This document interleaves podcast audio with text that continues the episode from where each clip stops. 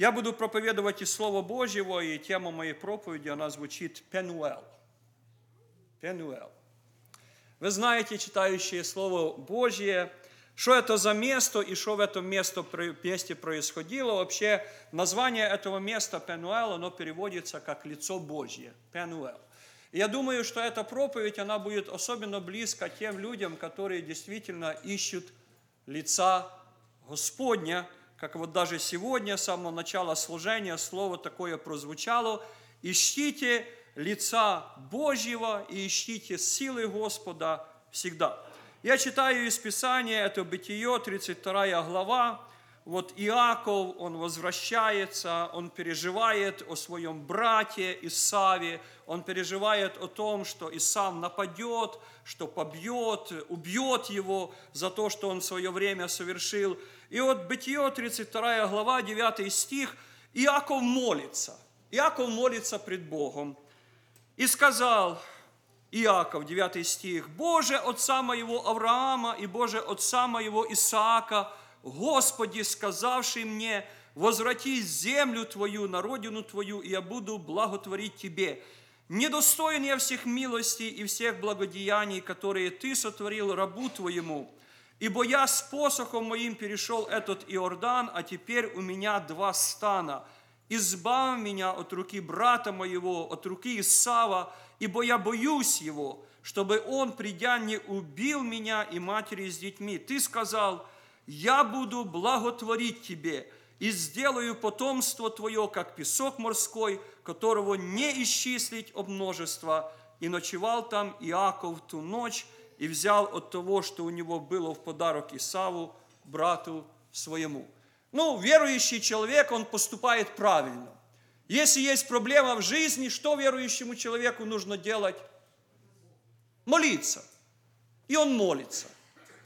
И он помолился. Но вы обратите внимание, что он помолился, но тревога, страх, переживание из сердца его что? Не ушли. Сколько мы молимся за наши нужды и проблемы, братья и сестры. Мы знаем, что нужно молиться, знаем, что надо молиться.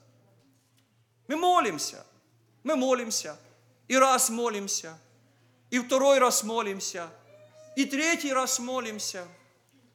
И очень часто, знаете, вот такие нужды и серьезные проблемы, переживания, они достаточно такие серьезные, что мы даже помолившись, но все равно переживание, страх, тревога, беспокойство – оно из нашего сердца не уходит. Нужно еще молиться. Или нужно, чтобы была какая-то молитва особенная совершена. Особенная молитва. И вот он помолился, Иаков. И дальше он человек мудрый, разумный, он рассуждает, он придумывает стратегию или тактику, как умилостивить лицо своего брата. И он посылает подарки впереди себя. Он все это делает, можно так сказать, по-человечески, что-то пытаясь как бы решить. Но все равно он и помолился, и подарки послал. И все равно переживания и страх из сердца его, они не ушли. И вот я читаю дальше, это та же самая 32 глава. Я буду читать из 23 стиха, «И взял их, перевел через поток и перевел все, что у него было. И остался Иаков один, и боролся некто с ним до появления зари. И увидев, что не одолевает его, коснулся состава бедра его и повредил состав бедра у Иакова, когда он боролся с ним. И сказал ему, отпусти меня, ибо взошла заря. Иаков сказал, не отпущу тебя, пока не благословишь меня. И сказал, как имя твое. Он сказал Иаков и сказал, отныне имя тебе будет не Иаков, а Израиль, ибо ты боролся с Богом и человеков одолевать будешь. В нашей жизни мы приходим к такому моменту, когда нужно решить какой-то вопрос – один на один з Богом. До этого момента мы и молились, мы и постились.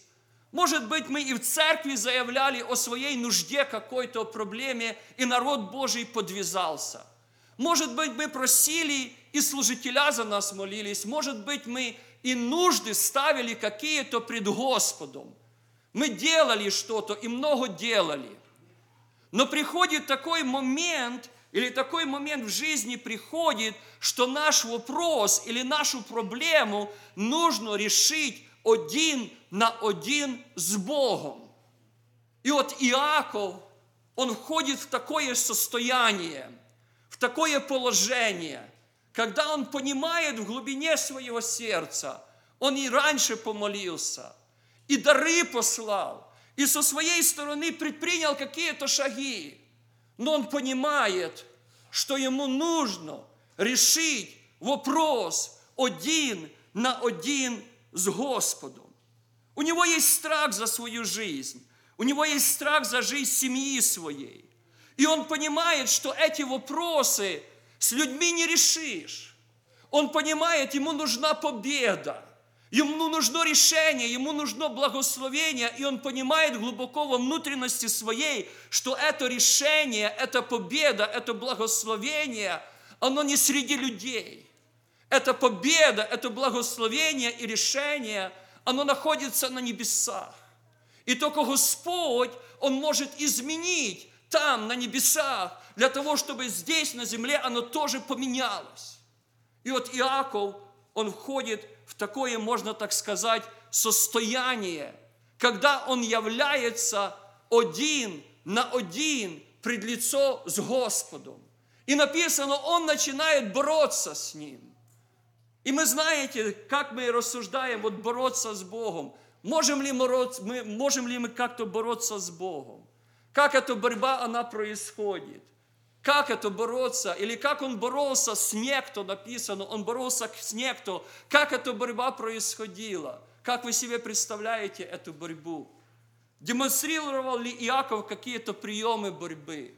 Какие-то удары, броски через плечо или что-то он делал в это время. Что он делал? Что это вообще была за борьба? Братья и сестры, эта борьба, она очень простая, потому что вся борьба состояла в том, что он держался за этого некто и говорил, я не отпущу тебя, пока ты что не сделаешь, пока ты меня не благословишь. Я не отпущу тебя, пока ты меня не благословишь. Братья и сестры, кто из нас переживал вот такой вид борьбы в молитве? Когда мы знаем, что нам нужно получить ответ от Господа. И вот мы молимся, вот стоим в молитве, молимся, изливаем перед Ним свое сердце, плачем, провозглашаем, может быть, запрещаем, еще что-то, жалуемся, может быть, ропщим, еще что-то делаем, и мы говорим, Господи, мне нужен Твой ответ – и я буду предстоять перед Твоим лицем, я буду держаться Тебя, пока Ты меня что не сделаешь, пока Ты меня не благословишь. И знаете, это действительно борьба, это есть молитвенная борьба, и в этой молитвенной борьбе нужно как-то прилагать какие-то усилия со своей стороны, нужно какие-то старания со своей стороны. Ты чувствуешь противодействие, это действительно, когда Писание говорит борьба, оно правильно говорит, что это борьба. Кто занимался какими-то единоборствами, кто занимался каким-то видом спорта, он знает, как это борьба, когда ты борешься с кем-то, когда ты, когда ты как бы, э, у тебя есть действие, есть противодействие, действие, у тебя есть какое-то напряжение, когда ты, порою ты терпишь какие-то поражения, порою ты удалеваешь. Это есть настоящая борьба. Писание не ошиблось, братья и сестры. Потому что действительно, когда ты ищешь лица Господня, я не знаю и не могу сказать, что вот, вот в духовном мире совершается или что происходит, какие силы действуют. Я не могу вам назвать по имени эти духовные силы, но вы знаете или переживали в своей жизни, когда вы стремитесь изыскать лицо Божье, есть противодействие, есть то, что нужно преодолевать. Не всегда так получается, когда ты склоняешь свои колена, поднимаешь руки к Богу и говоришь «Аллилуйя», и Дух Святой исходит, и у тебя так приятно, и хорошо, и радостно делается, и ты, у тебя есть вера, у тебя есть упование, надежда, ты радуешься пред лицем Божьим. Не всегда так бывает, и особенно, братья и сестры, когда есть действительно нужда великая пред Богом, так не бывает. Потому что нужно прийти в это место Пенуэл – Нужно взыскать Господа, нужно побороться, нужно ухватиться за Него и сказать, я тебя не отпущу, пока ты меня не благословишь. Он не шутил. Время шуток прошло, братья и сестры. Действительно, время шуток прошло не до шуток. Все очень серьезно, все очень по-настоящему. Все очень серьезно и по-настоящему в тот момент, братья и сестры. Вы хотите получить ответ от Господа. Поймите, что все очень серьезно и по-настоящему. Серьезно, братья и сестры. Возьмитесь за Него. Ухватитесь. Сколько у вас есть силы. Ухватитесь за Него. Если у вас есть много сил, ухватитесь много.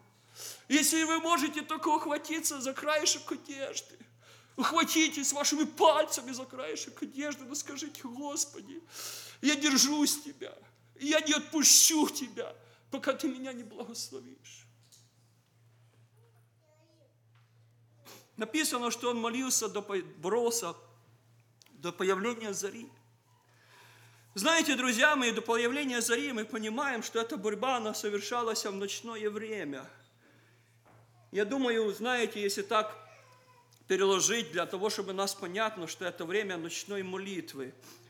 И кто молился ночью, тот особенно знает, что действительно время ночной молитвы – это время действительно настоящей борьбы, это трудно – нужно и сном бороться, и еще что-то преодолевать, нужно себя заставить, чтобы пойти на эту молитву, встать, простоять целую ночь до проявления зари. Это действительно, это время трудное, это время борьбы.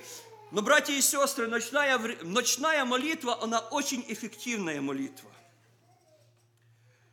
И знаете, в этих ночных молитвах многое решается. И многое совершается в этих ночных молитвах.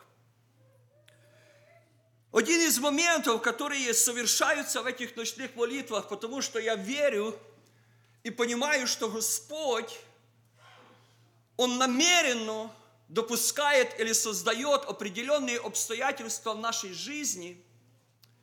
Он ставит на, перед нами вот такую как бы проблему, которая была пред Иаковом.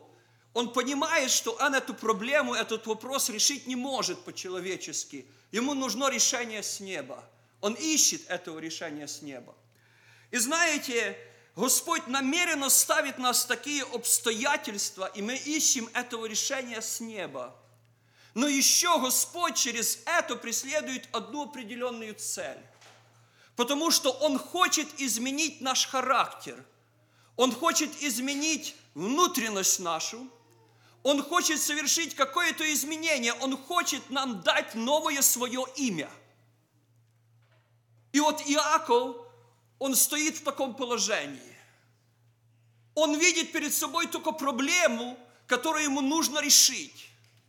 Но Господь, поставив его в такие обстоятельства, он преследует свою цель, потому что он хочет забрать у него имя Иаков и дать ему имя Израиль. Я вспоминаю, братья и сестры, одну из ночных молитв, которые мы совершали, потому что мы как-то какое-то время, будучи там на Украине, мы молились ночью довольно-таки регулярно. И на одну из этих молитв пришел человек, его звали Андрей, абсолютно не из верующей семьи, хороший парень, спортивный, в свое время учился в Рязанском десантном военном училище – хотел быть офицером, потом пошел по наклонно, его оттуда выгнали. Попал он к нам в город, связался, был в зависимости. И вот даже я не знаю, каким образом он попал на эту ночную молитву. Он пришел к нам на ночную молитву, он хотел свободы, он хотел изменения. Мы за него помолились, не помню даже, сколько мы за него молились, кратко, длительно, полчаса, я не знаю. И мы его сказали, Андрюша, сори, это как бы церковное служение, ты не член церкви, ты из приближающихся, искающихся. Пожалуйста, мы за тебя помолились. Пожалуйста, иди с миром, приходи в служение. И вот этот человек, он вышел из э, стен молитвенного дома, и мы это не знали. Но он вышел просто на площадку перед молитвенным домом, там стоял фонарь такой, и он перед, под этим фонарем простоял всю ночь до появления зари. Мы ему дали Евангелие Геоновское маленькое. Он читал там Евангелие. И знаете, друзья мои, это было время Пенуэла для него. Потому что в эту ночь Бог изменил его. Когда Он его изменил, я не знаю. Когда это изменение произошло? Во время молитвы. Или когда он стоял там перед фонарем, читал Писание, не знаю. Но его Господь освободил. На следующий день один из братьев пригласил его домой, у него был ремонт, ему надо физическая была помощь. И он работает и говорит, я удивляюсь, что со мной произошло. Сейчас время подходит, когда у меня должны быть ломки. Время приходит в ломок. Когда ломки невозможно физически работать, это несовместимо. Вот ломки и физическая работа несовместимы. А он тачки таскает, камни таскает. Физически здоровый человек. Все, братья и сестры, все. Произошло изменение его внутренности. У него был этот Пенуэл, когда он повстречался с Господом. Господь изменил его. Он, наверное, и не думал об этом – но Бог это сделал. И знаете, друзья мои, когда мы входим в такие как бы проблемы и переживания наши, в наши трудности, нам нужно решение, нам нужна победа, нам нужно изменение от Господа, нам нужно благословение. Мы этого ищем. И не знаем порою, что Господь допустил это все нашу жизнь намеренно. Потому что Он знает, мы начнем Его искать. И в этой борьбе, когда мы ухватимся за Него и будем просить и говорить, Господи, я Тебя не отпущу, пока Ты меня не благословишь.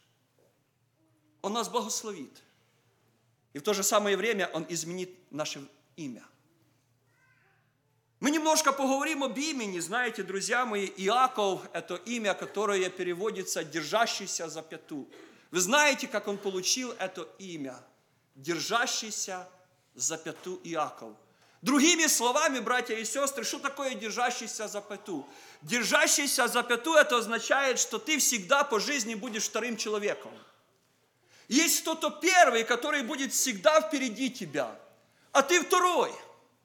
Тебе будет хотеться быть первым, ты будешь тянуться к тому, чтобы быть первым, ты будешь стараться, чтобы быть на высоте но по жизни ты всегда будешь вторым человеком. Почему? Имя, оно определяет судьбу человека. Древние это знали, и вы можете посмотреть по истории. В многих различных народах есть такое поверье, что для того, чтобы изменить судьбу твою, тебе нужно обязательно изменить имя.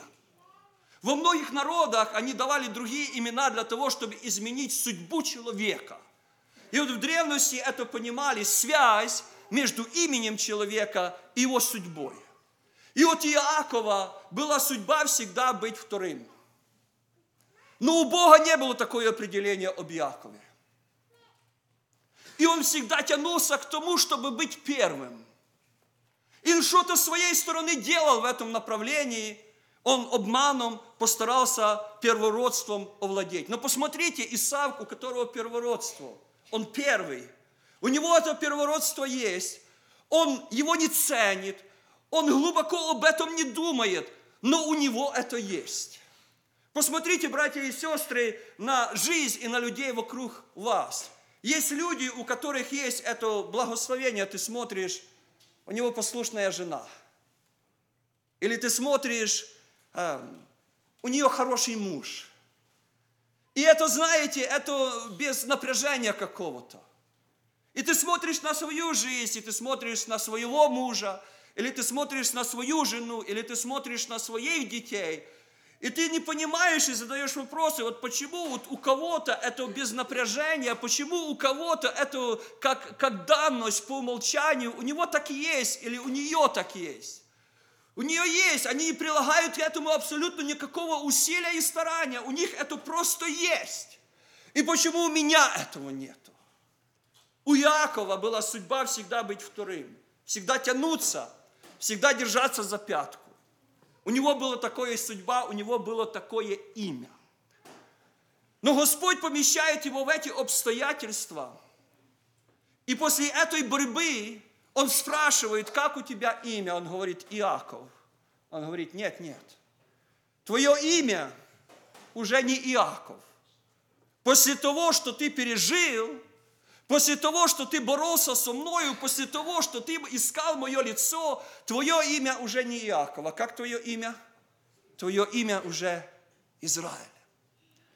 И очень интересное имя Израиль, знаете, это имя вообще, оно составное – состоит из двух имен или из двух понятий. Окончание – это «эль», которое всегда говорит о Боге, это говорит в смысле, что Господь э, Всевышний. «Эль» – это Всевышний, тот, который находится на высоте, Израиль, «эль». И вот это слово, как бы «сар» или «сара», оно переводится как «принц», или в женском как принцесса. То есть э, от имя Израиль, оно можно перевести это как принц Божий – принц Божий. И вот посмотрите, братья и сестры, что делает Господь. Господь берет того человека, у которого судьба быть вторым и держащимся за пятку. И он говорит, нет, ты не будешь больше вторым, ты не будешь больше держаться за пятку, но ты будешь Божьим принцем. И знаете, друзья мои, если мы говорим о том, что принц Божий – это означает о том, если тебя назвали принцем Божьим, это означает о том, что тебя приняли в Божью семью. Почему? Потому что есть э, царь, есть король, у него есть дети, и вот эти дети царя, они есть принцами или принцессами. И вот когда Иакову дали имя Израиль, через это имя ему сказали, ему Господь сказал, я тебя взял в свою семью – и тебя я делаю своим наследником. Изменение имени, изменение сущности человека, вот этих переживаниях, вот этих ночных молитвах, вот этой борьбе. Знаете, друзья мои, вот э, я думаю, что мы об этом сильно не задумываемся и не понимаем важности всего этого. И в этом мы часто уподобляемся Исаву, у которого было вот это первородство, то, чего не было у Иакова, и он не задумывался об этом, и он к этому относился с пренебрежением и говорил, что мне от этого первородства, я умираю голодом, мне надо покушать. И вот очень часто мы тоже не понимаем вот, э, вот важности нашего имени, которое нам дано от Господа. Потому что нам тоже дано имя – мы есть дети Божьи. Мы есть дети Божьи. Мы есть наследники Божьи. Слово Божье об этом говорит. И в Откровении, если вы посмотрите, есть такие места Писания, когда написано, что побеждающему я дам камень, и на этом камне будет написано имя, которого никто не знает, кроме того, кто этот камень что получает. И мы тоже, я думаю, не думаем глубоко об этом – о том, что Бог, Он будет как-то изменять наши имена, и в вечности оно будет новое имя. Мы будем его знать, новое имя. Я думаю, что это имя в вечности нашей, оно будет связано обязательно с Господом. И оно будет еще как бы может открывать какое-то наше качество, которое мы будем иметь в вечности. Это просто, знаете, мои предположения, размышления на основании Священного Писания мы не знаем, и никто точно об этом сказать не может. Но вот обратите внимание, когда вот эти новые имена даются. Эти новые имена даются в Пинуэле, братья и сестры. Только в Пинуэле даются эти новые имена. Только в Пинуэле, когда нужно бороться, когда нужно напрягаться и когда надо побеждать, даются эти новые имена, как написано в Откровении, побеждающему я дам этот камень, и на этом камне написано это новое имя, братья и сестры. И вот кто из нас хочет изменения нашей судьбы, потому что мы говорили о том, что имя человека определяет судьбу человека. И вот какая у тебя имя сейчас или какая у тебя судьба? Что у тебя получается? На что у тебя, на что ты как бы предопределен или предназначен? Я думаю, что многие из нас, уже которые прожившие жизнь, мы в принципе знаем, на что мы предопределены или на что мы предназначены. Наша жизнь каким-то образом сложилась или устроилась. Но многие из нас, они недовольны вот этим образом сложившейся жизни. Они хотят чего-то большего. Вы находитесь в положении Иакова. Вы держащиеся за пятку. Вы хотите чему-то большему, вы стремитесь к чему-то лучшему. Вы хотите получить, может быть, то, чего у вас сейчас нету. Вы на положение Иакова.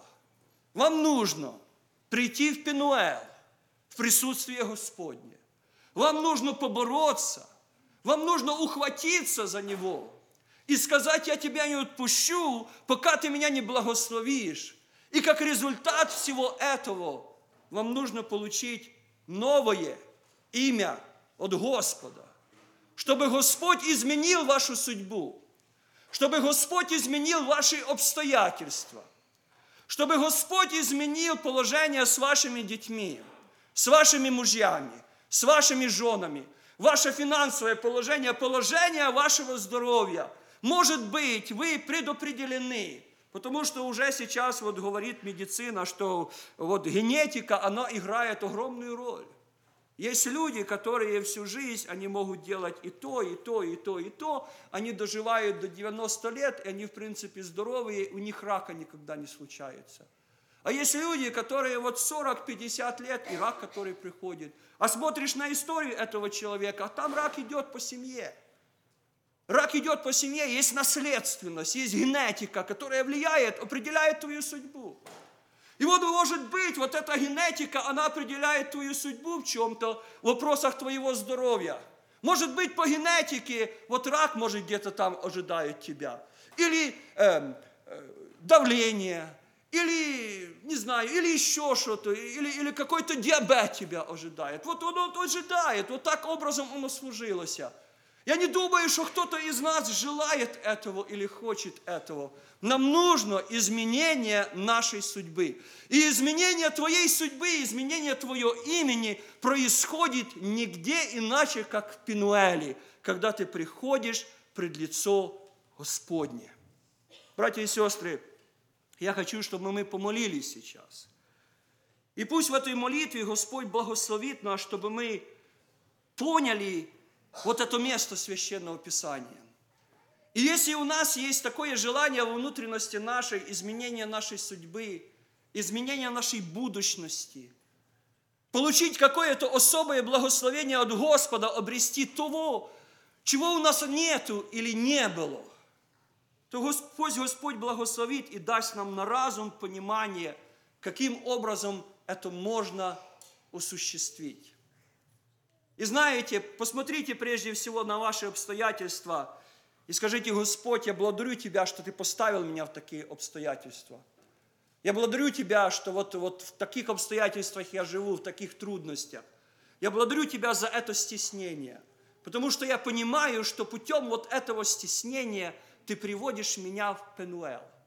Кто-то, может быть, уже пришел в Пенуэл и готовый ухватиться и молиться. Кто-то, может быть, еще до Пенуэла не дошел. Он даже не дошел до Пенуэла, он терпит, ему трудно, ему больно, его теснят со всех сторон, но он терпит и еще не понимает, что ему нужно в этот Пенуэл зайти или войти для того, чтобы было решение этого вопроса.